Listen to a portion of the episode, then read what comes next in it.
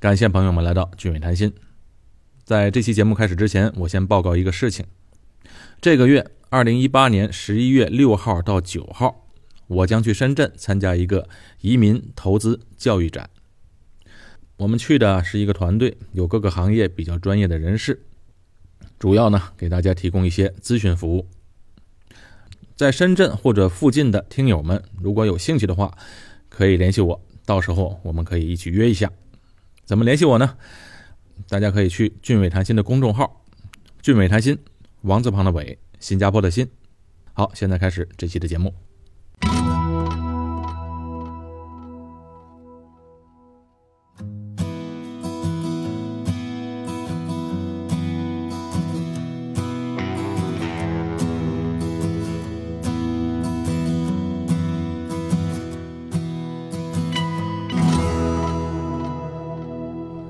前些日子啊，我在新加坡和一位听众见面，一起喝咖啡。这位听众的英文名叫 Adrian。Adrian 是在一家美国公司上班，他是一位专业人士，他就跟我分享了如何从北京调到新加坡工作的情况。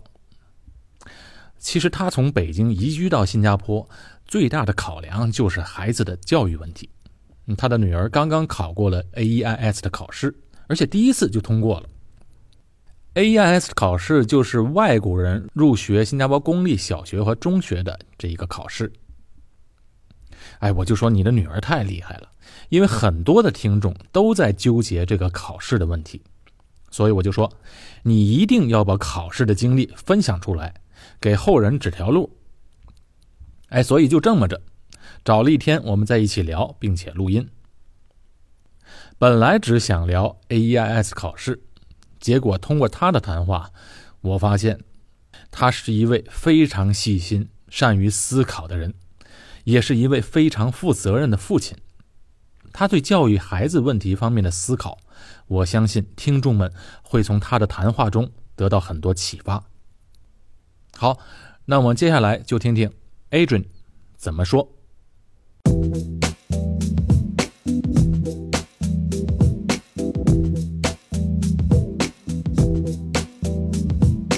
听众们好，今天嘛，我们有幸请来了Adrian， 有幸请到他来上我们的节目。他呢是全家刚刚到新加坡1年是吧？对，1年的时间。Adrian 可以介绍一下自己吗？大家好啊，我是 Adrian， 我是差不多在2年前的时间吧，之前，然后准备往新加坡这边开始，考虑往新加坡来搬过来，整个全家都想搬过来。但是呢，正好在那个时间，然后听到了这个俊伟老师的这么一档节目，正好，所有我关心的这些话题啊，比如新加坡的一些成本的问题、小孩上学的问题，然后都是我当时最关心的，所以这也算是跟俊伟老师的一个缘分吧。然后这2年100期，其实我1期没落，就全部听下来，然后最终做了这个决定，全家都搬到新加坡，现在1年的时间了。然后也是机缘巧合，跟俊伟老师这居然在新加坡见上面了，所以我觉得真是2年前我还是一个听众，那现在居然我走进了这个节目。对，现在我们是很好的朋友，很神奇的事情。Adrian 介绍一下，他是现在在新加坡的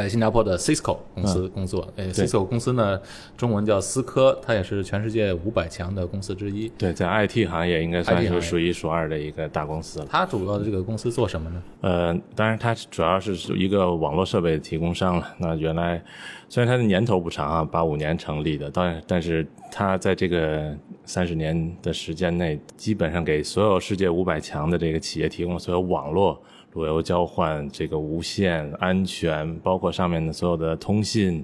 啊、电话、视频，所有的整体的这样的解决方案。所以应该说是在世界上最大的一个 IT 行业的硬件提供商。刚才我们聊到这个录音设备啊，就是我们现在也是在一个放了一个很简单的一个设备，你们的公司也提供这些音频、视频的设备？对对，正好我的这个工作，每天的工作就是来负责我们所有通信产品、音频、视频这些产品，包括会议产品的这个技术方面的工作。所以这正好您说到了我这最老本行的部分，也是提供硬件和软件都提供。对硬件、软件、服务，因为现在所有的 IT 公司都在往服务、往云端去转型，所以卖硬件、卖盒子可能都是传统的事情了。那对于新的业务，全都是往云端、往服务的方向去做转型。这个思科按说来讲，它的老本还是做网络嘛，我们是做这网络最上层的这个应用，就是它的通信的这个部门，我们叫协作了。现在我正好是负责正好亚太区所有协作的产品的这种市场和技术层面的一些工作。平时的工作主要是会议，介绍一下你们的服务，是吧？对，对我们代理商、对客户、对市场活动的一些支持吧。因为这个是一个很新兴的行业，很多我们传统的企业还都是一个电脑一部电话就工作了，但是现在越来越多的企业开始往这种以视频、以团队为核心的这种方式来工作，上下级之间的关系越来越模糊，大家都是可能企业内、企业外、上下级的合作伙伴之间来进行团队合作，所以这个是未来的趋势吧。所以这是也是思科想往这个方面做来进行转型的一个方向。刚才你说的其实就是一个企业的运作和企业文化方面，你觉得是不是美国的公司更加的超前一些，或者更自由一些在工作方式方面？对，这个实际上我在这个职位已经工作了差不多10年的时间了吧，所以一直在思科是吧？对，在思科这个职位上已经干了10年了。以前是在北京的公司？对，以前在北京，那现在跑到新加坡，也是同样的这个公司，同样的职位。那我能深深的感受到这个美国企业的这种文化，就是他对员工的充分的信任，以及给员工充分的这种自由度，这在很多的国内企业看似是完全不可能的事情。比如说思科是没有自己员工的工位的，所有的员工都是动态的工位，也许你就在公司找一个地方就可以办公，任何一个地方就可以开会，对吧？那甚至他鼓励员工可以在家办公，他只要你申请了，公司会给你一台路由器，这路由器会用 VPN 连到公司内网，这样你收邮件、开会、打电话，然后会给你一部IP 电话，或者所有的销售我们的销售都有一台这个视频设备，是这台视频设备可能上万块钱的这样的成本放在家里头，那开视频会议就像在这个办公室开会一样，所以你这样的方式会极大的提高一个这个员工他的工作的效率。换句话说，你24小时其实都可以在工作，其实对公司来讲是更有效率的一件事情。我突然想起来，其实我三年前还是4年前去过你们公司哦，那时候我还在新加坡电视台嘛 MediaCorp，我们公司那时建新的大楼，是去你们公司参考你们那个模式，就是说像你说的没有自己的 office，没有办公室。那后来整个新加坡电视台也是采用这种方式，包括电视台的 CEO，总裁没有自己的办公室，他就是即插即拔，拿着一个手提电脑，没错，到哪就插在哪就可以办公，没错。所以这样的这个我觉得好处就是属于其实真正的受益者是公司自己，不要就老想着我要打卡早9晚5这种方式。其实这样这个员工在公司内部你其实做了一大堆自己私人的事情，反而对公司的资源是一种浪费。如果变成一种灵活的时间，我完全你的工作是你自己来做主的话，其实我们的效率是非常高的。比如说我的团队，我的老板在新西兰，他的老板在英国，那再一层的老板在美国，那我们虽然每一个人都在不同的国家，但是我们在一起在团队协作的时候比在一个 office 里的团队还要高，因为我们随时都可以进行协作。对，但是我觉得这种硬件的东西能做到，很容易做到。那么在一些软件方面，比如说你一个公司团队的老板，他有一种控制欲的时候，他非要看到女人出现，对，这种通常我们华人是这样，包括中国，包括新加坡人都是这样的。他这种习惯的话，你公司的软件方面、硬件方面做得再好，但是其实还是一样的。对，这个是这个，我觉得跟公司文化相关，也跟这个不同的这个国家的企业文化也相关哈。可能中国的很多人老板是需要看到这些人了，对啊，但是我们也很清楚的看到了中国很多的企业，尤其是国企，他们的转型，他们以前也是上传下达式的这样的工作方式，但现在随着这种改革开放的这种深入啊，越来越商业化，这个整个的步伐越来越快，所以随时都要做这个决策，所以他们甚至很多的国企也开始进行转型，就是这种老板要看到这些人随时在身边的这种情况下，也渐渐的开始改变。那美国企业呢，完完全全属于就是你的这个任务，我给你定一个目标，剩下你怎么达成这个目标就是你自己的事情。所以大家都是自己给自己加一些压力来完成自己的工作，所以并不需要老板天天去看的，是可能是更好的一种这种局面。我个人认为哈，可能这个大势所趋，大家早晚都会变成这样的一种状态，这是整个行业或者整个社会发展的趋势，现在越来越社会化了嘛。是，那你当初从那个北京等于是调到新加坡工作是吧？应该可以这么说，既然是有这样的自由度嘛，所以从理论上来讲，我是在北京工作还是在新加坡工作还是在澳大利亚工作，其实对我是没有什么太大的，工作方面没有什么区别，没有什么区别。所以我老板呢也是说既然你这个有这个去新加坡的这个打算，我是可以这个赞成你支持你的，所以我也很感谢这个整个公司有这样的一个文化，能够让我实现这个目标。但是虽然是评级调动，还算是评级调动吧但是你做一个决定从北京来到新加坡，也是需要一个决心的，是不是？毕竟你就是北京人嘛。对，北京人通常很恋家的。我是北京生，北京长，然后小学、中学、大学，然后大学都在北京上的。你属于北京土著，对，绝对是土著。然后前40年等于就没出过这个北京，所以要做这么一个决定，而且要把全家都搬到另外一个国度，这是需要很大决心的。而且我要考虑很多的事情，不光自己的事情，而且我小孩未来的发展，这些都是在考虑的行列。所以这一步棋要走出去，真的是要考虑很周全。那当然我这个过程也会考虑新加坡也好，澳大利亚也好，加拿大也好，美国也好，就所有的这些选择到底是不是都适合我。对，当时你的最大的顾虑呢，其实也是你无论走到哪一个国家，这个国家是不是适合你的孩子，对，是不是适合你的自己的这个未来，还有自己的事业，是吧？对，那其实我觉得每一个父母可能更多考虑的都是小孩的问题。对，那小孩因为国内的这个环境大家也应该很了解，就是我们的这个教育，我们的医疗，我们的食品安全等等，很多都是我们现在很多家长头疼的问题。所以你当考虑到去一个新的国家的时候，你自然而然也会想到，那我的教育怎么办，我的医疗怎么办，我的福利怎么办，因为毕竟都是40多岁的年纪了吧。是，那得考虑，因为你不可能每一个国家去尝试一遍，那个时候可能最后全都没有一个好的结果，没有这么多时间了。对，所以你一定要先考虑清楚。所以，但是这些信息怎么来，这个跟一个游客到那个国家的这个旅行是完全不一样的。是，游客到一个地方，他会时间比较短，他往往看到是他正享受的那个状态中，看的都是美好的。对，没错。因为我正好我跟我爱人都是很喜欢旅游的，所以我们只要有假期啊，这个欧洲也好，美国也好，澳大利亚也好，所有的国家基本上我们也都去过了。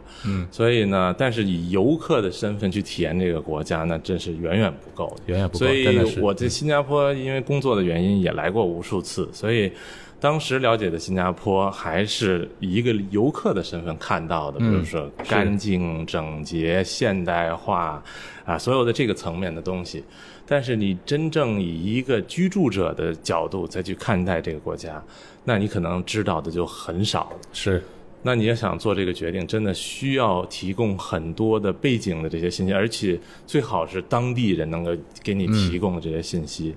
那我当时对新加坡了解，那可能有一大部分来自于俊伟老师这节目啊，但是自己也做了很多功课。那当时我觉得，其实很大的一部分的，对我来讲，工作上当然没有什么任何的问题了，因为是很平滑的过渡。对于我的家人来讲，主要的问题就纠结于在这个学校上面，确实。对，因为这个小孩的教育，中国是有这个义务制教育，这个不论是9年也好，还是现在。可能还有这个有一些变化啊，是，但是义务制教育的意思就是说，你不用花一分钱，你就可以一直小学上到一直到中学，到中学、高中结束。但是如果你变成一个外国人的身份进入到另外一个国家，你肯定没有义务制教育这样的福利。所以你如何才能给孩子最好的一种教育的环境和体验？那这个是我首先要考虑的。那是。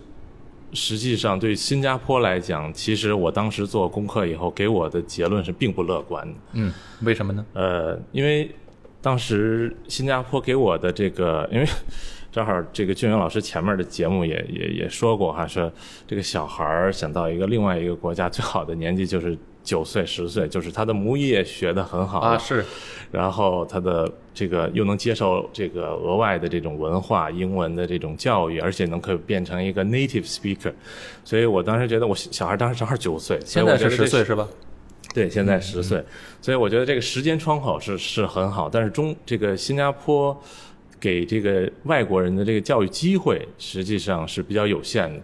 首先，新加坡基本上有3种比较给外国人的这个教育的方向哈，有3种选择，一种就是国际学校，对，一种是私立学校，一种就是公立学校。那咱们就一个一个来讲，因为我们是每一个都考虑了它的可能性。那首先我们介绍一下背景啊，就是 Adrian 的女儿，今年10岁，在北京上学的时候是上的清华附小。清华附小啊，这个学校太棒了。上了几年级过来？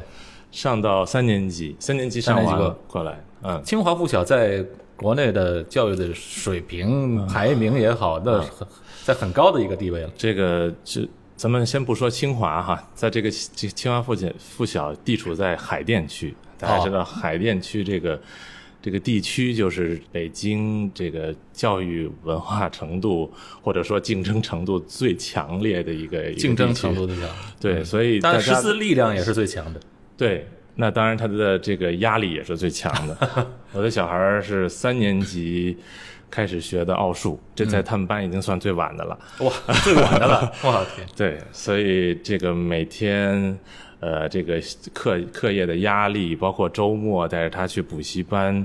这个整个的教学，包括跟着他去学习的这种压力还是很大的。海淀区毕业的孩子嘛，所以我也在想，就是如果他一直在海淀区待下去，那4年级、5年级、6年级可能会遇到的是什么样的体验？那我们能看到的就是。现在的这种小升初，由于取消了这个小考这个考试以后，那他升初中就变成了一个比较未知的一种手段。我知道这个小升初这个取消了，但是具体的详细的我不太了解，你可以 OK 给我说一下吗？ OK， 那这可能您离开这个北京这个中国也很长时间了哈，现在变化也挺大的。我们其实一直也在进行教育的改革和这个尝试。那尤其是现在有这种快乐教育的这种说法嘛，所以小升初希望的教育部当然希望孩子们能够轻松升到自己这个中学，所以取消了这个小升初的考试。但是问题也就随之而来了，那就是那怎么去分开不同的这个学校这个学生的资质。好学生和差学生你怎么进入到不同的学校？就是他以前是考试分数来做决定，来一个标准。那现在这个标准界定在哪里呢？就变成了一个没标准，坦白的讲就没有标准。所以呢，这些压力实际上就是中国的家长自己给自己加上去的。那从这个压力从学校考试这个途径就变成了家长、学生和教育机构之间的一个压力。是。那这个中国的这个大陆上哈，就出现了无数这样的教育机构。那其实最重要的就是这个奥林匹克学校了啊，有这个数学，当然还有其他的这种奥林匹克的这种学校。那似乎很多的学生呢认为奥林匹克学校，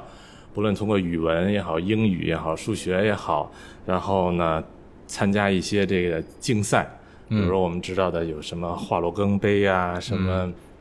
这各种各样的奥数的这种竞赛，如果得到一定的奖项，可能变成了更好的一种敲门砖。当然还有一些这种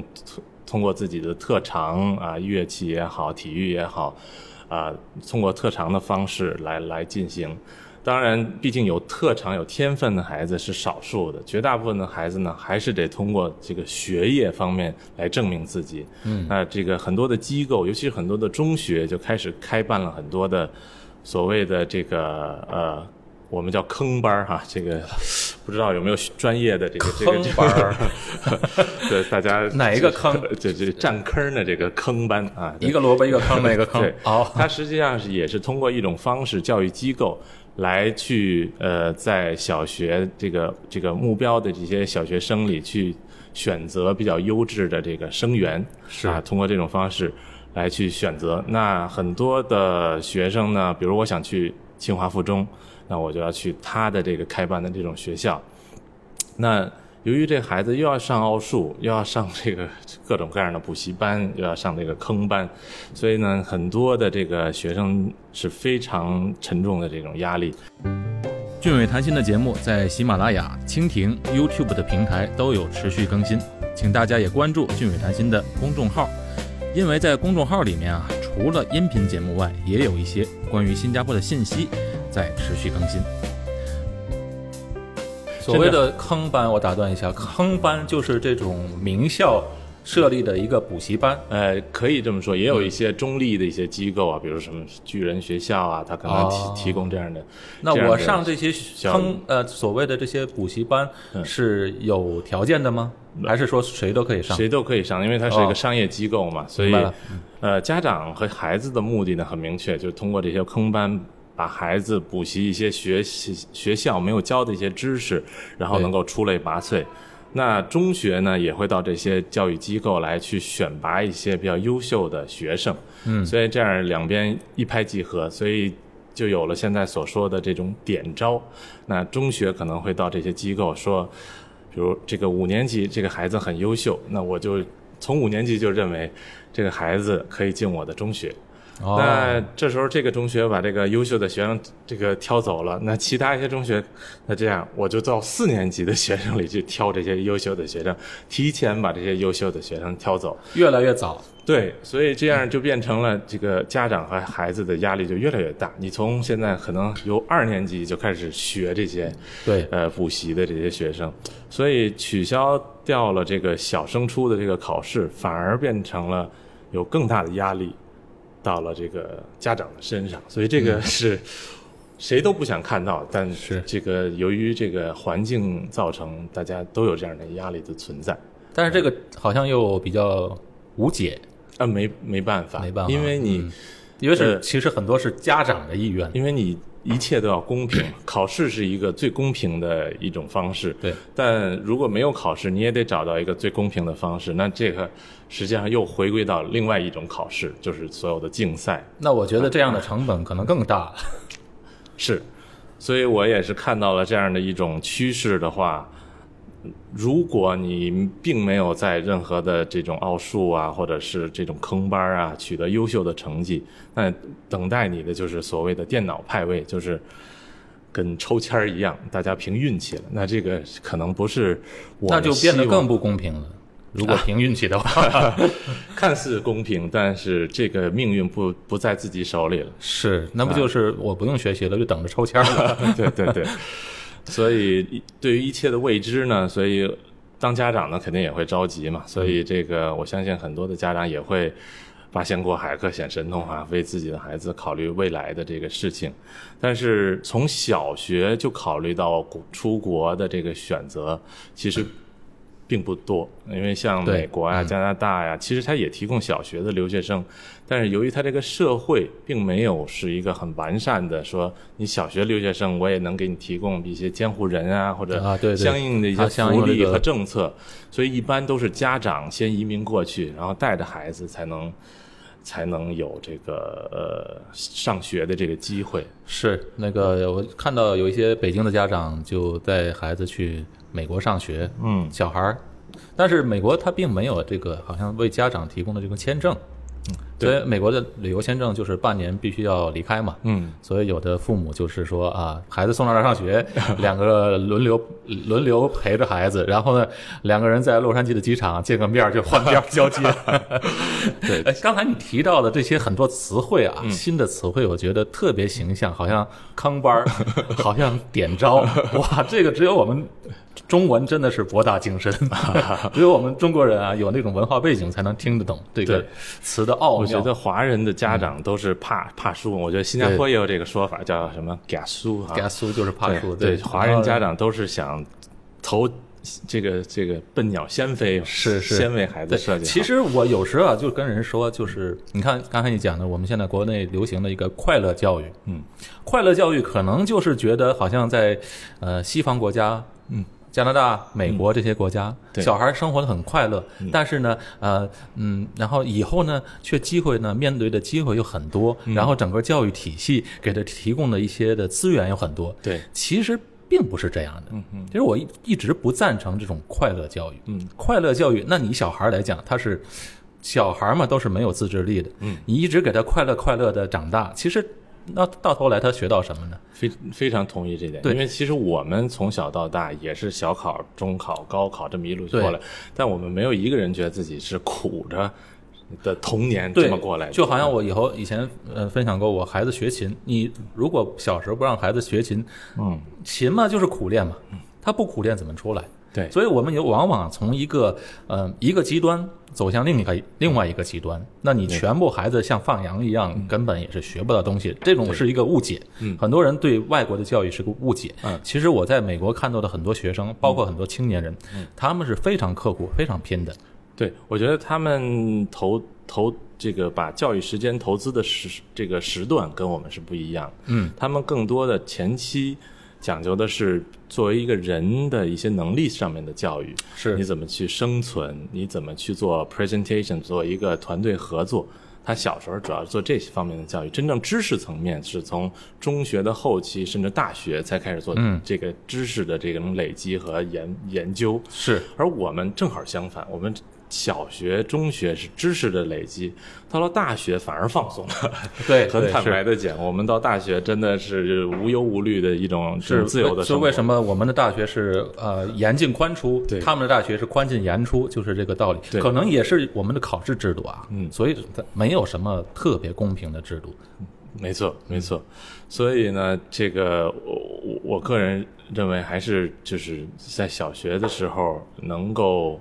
多接触一些不同的一种文化，然后多锻炼一些不同的这种能力，可能反而对孩子的未来是有更大的这种好处。是，那你当初从北京来到这边读书嘛，读书你现在是拿的那个申请的工作签证，EP。对，那全家就过来了。对，那孩子到这边面临一个外国人嘛，外国人在这边上小学。嗯，以前呢，像这种拿EP过来的，就是可以很自然的就进到公立小学，而且呢，学费方面都是跟新加坡人一样的，没有学费。对，那后来因为来的人越来越多的，他门槛也越来越高。嗯，所以现在呢，来到新加坡，外国人必须要参加一个考试。对，就是 AEIS 的考试，就是外国人。入学中小学的一个考试，对，那所有的国际学生都得参加这个考试，没错。那么小学呢，就从小二到小五之间，中学呢，中一到中三之间。那么你想入学，必须要参加这个考试。对，当时你的女儿也参加了这个考试，而且顺利通过了。对，你的女儿真的是很棒。你知道这个考试的通过率有多少吗？好像是20%。你女儿第一次考试就考过。对，这个真的是我也挺感谢的，这个他的一些付出，而且确实运气真的是不错。我觉得他以前打的基础也是很牢固。我来之前呢是这个没有想象到这个 AEIS 考试的这个艰难的程度，因为竞争太多了。嗯。对，因为我来之前也是咨询了一些我新加坡的同事啊，他们也是从大陆过来的，所以当时他们说的是很容易。然后因为那个几年前的时间还没有这么大的经济的这个竞争的压力，他们是可能有的时候就直接去到小学找校长，然后呢校长可能是对孩子做一些 quality test 做一些测试，然后他就能入学了，甚至都不用考这个试。所以当初我来之前还抱着一丝侥幸的心理，万一比如说有些小学有空缺的名额，还可以有些机会。我到这儿还真的是给我住处周围10所小学的校长都发了 email， 得到的回复口径非常一致AEIS 是你唯一的入口，所以是不可能走这个任何的捷径的。那 AEIS 就变成了我，当然其中一个选择，刚才我也说到了，就是我有三个选择，国际学校啊，私立学校和这个公立学校，公立学校只能从 AEIS 来进。对，因为公立学校这些年的它的压力，这个教学的压力越来越大，孩子们面对新加坡人的孩子们，家长们也是非常的有很多的诉求，所以变得这个公立的资源呢就变得很珍贵，不能说给所有人开放，而且你想，全世界不是全世界的，全亚洲的各个国家人来到新加坡都想上这公立学校，那么肯定就是存在一个僧多粥少的现象。没错。那么它呢，现在整个的教育体系呢，其实就是把这个国际学校，把国际学生往国际学校或者私立学校这方面去推。对。那么本身新加坡人本地人，还有一些比较少的名额提供给外国人，那公立学校资源就这么有限嘛，那没有办法。对，所以当时你的考量就三个选择，第一个，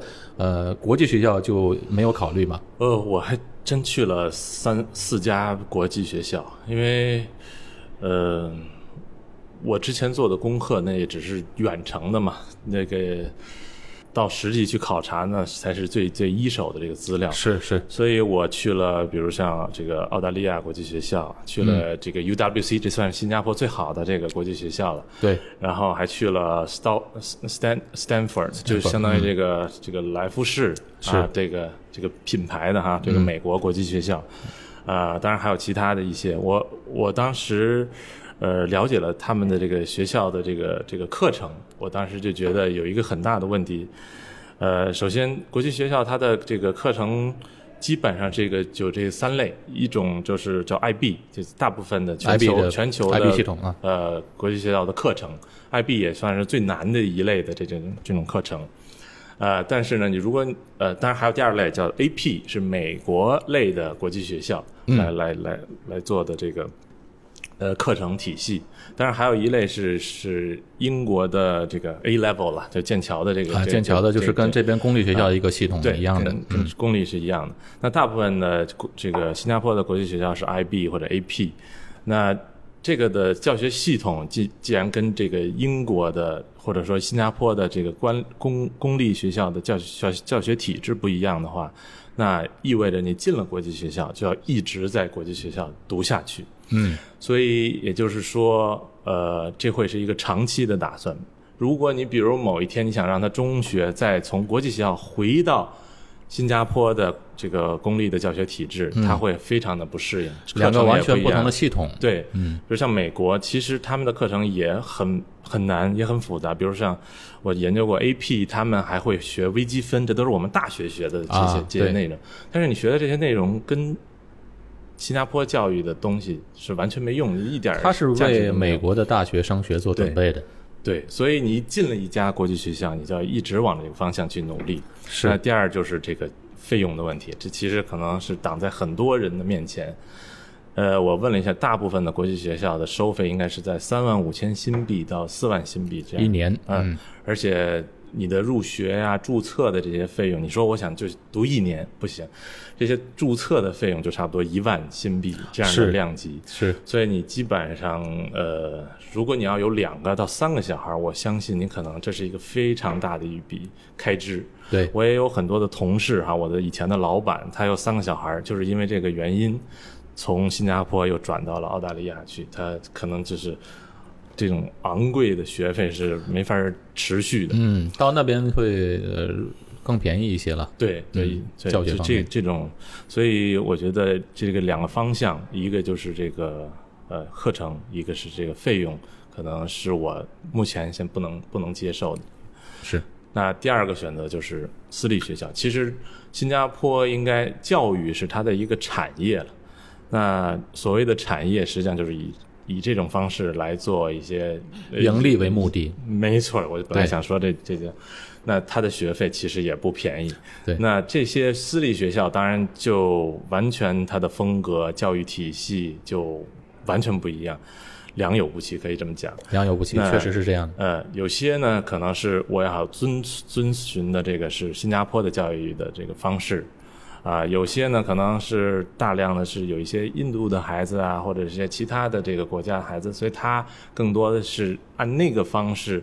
传统的那个文化背景去教学。嗯，那还有一大部分的这种私立学校呢，就是以培训或者补习为目的的私立学校。嗯，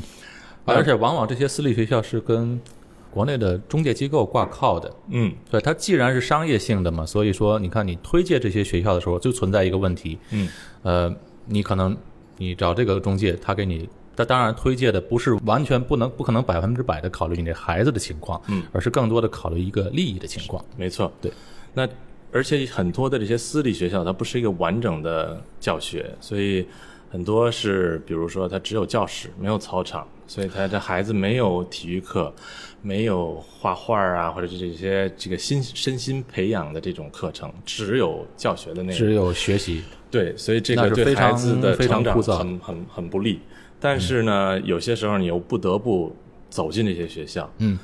比如说我要考 AEIS， 我就要进行相关的这种培训，而谁来提供这种培训呢？公立学校是不培训 AEIS 的。对。它只有这种私立的学校才能够做这些培训，所以我的孩子也是上了6个月这样的私立的学校。那你们刚来之后就是先没有上学，先上了这个 AEIS 的培训课。对，这也是我们唯一的选择。嗯，那只能进入这种 AEIS 的培训学校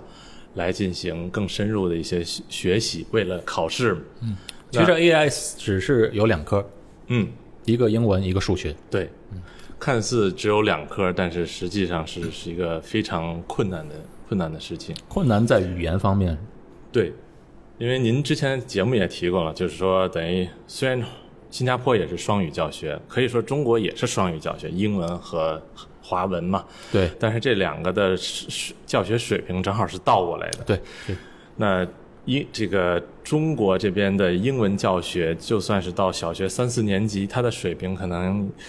也就是一个新加坡幼儿园的这个孩子的水平。对，因为他成长的环境就是英文环境，但没有办法和国内这种语文的环境来相比。 对，所以对于我孩子来讲，他要是在这边考英文的话，那实际上他就需要在几个月的时间内学习新加坡小孩从1年级到4年级这个4年的这个学的所有英文的内容，所以几个月学人家几年的这个内容，再加上你不是英文的这个母语，所以可想而知这个难度是多大。对，好像我们一些比较熟悉的单词啊，好像你上次有提过，就是一些马马还有小马，对对对对，这些词我们以前没有接触过。对，这个虽然我也以前也学习过这个英文，我甚至考过 GRE 哈，我觉得我的英文应该算是很流利了，也就在美国公司。但是当我帮他开始进行这个 AEIS 的辅导的时候，我发现有很大的问题，就是对于一个 native 的这个 English speaker 和一个学英文的这个人对英文的理解是完全不一样。那对于我们来讲，就是我们的英文是非常快乐的，在课堂上就进入动物园有什么这个猪马牛羊猴子啊，这些东西。但是这 native speaker 他们可能从小学从幼儿园的时候就知道这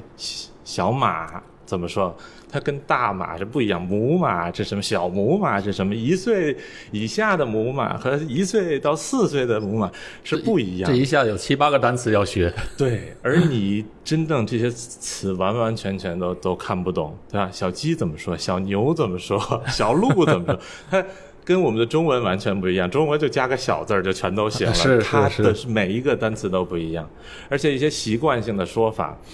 比如像这种量词，我们也中文也有这种什么一头牛一匹马，对吧？对，这边也有这相应的这种说法，而且它的说法是跟我们的这个思维方式完全不一样。比如说当时我给他看一道题，就是说是一罐牛奶哈，那我们它有几个选项，是这个a bottle of milk， a box of milk， 嗯，那我们觉得这都行啊，这都一样，怎么说都一样，但是最后我答也答错了，它应该正确答案是 a carton of milk， 嗯。那我对于我们这些非英语类的人，我觉得都行，但他就是有一个母语是英语，他的一个习惯的说法，习惯英语，他也没有说语感是。你看表面翻译都是正确的，对，但是你用的起来就不一样。所以在这儿我也就想到了另外一件事情，就是 AES 的这些培训，其实在中国也有，我当时在北京也看到这些培训班，嗯，那有去上过吗？我去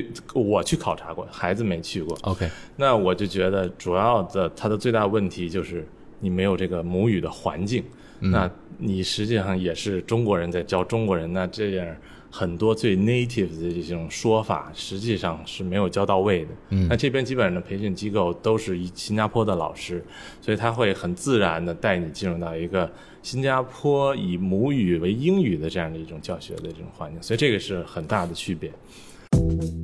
由于节目的时间太长，所以我们就分成2期来播出。在微信公众号里，因为有一个30分钟的限制，所以呢，我们会把它分成3段，分2天播出。感谢朋友们的收听，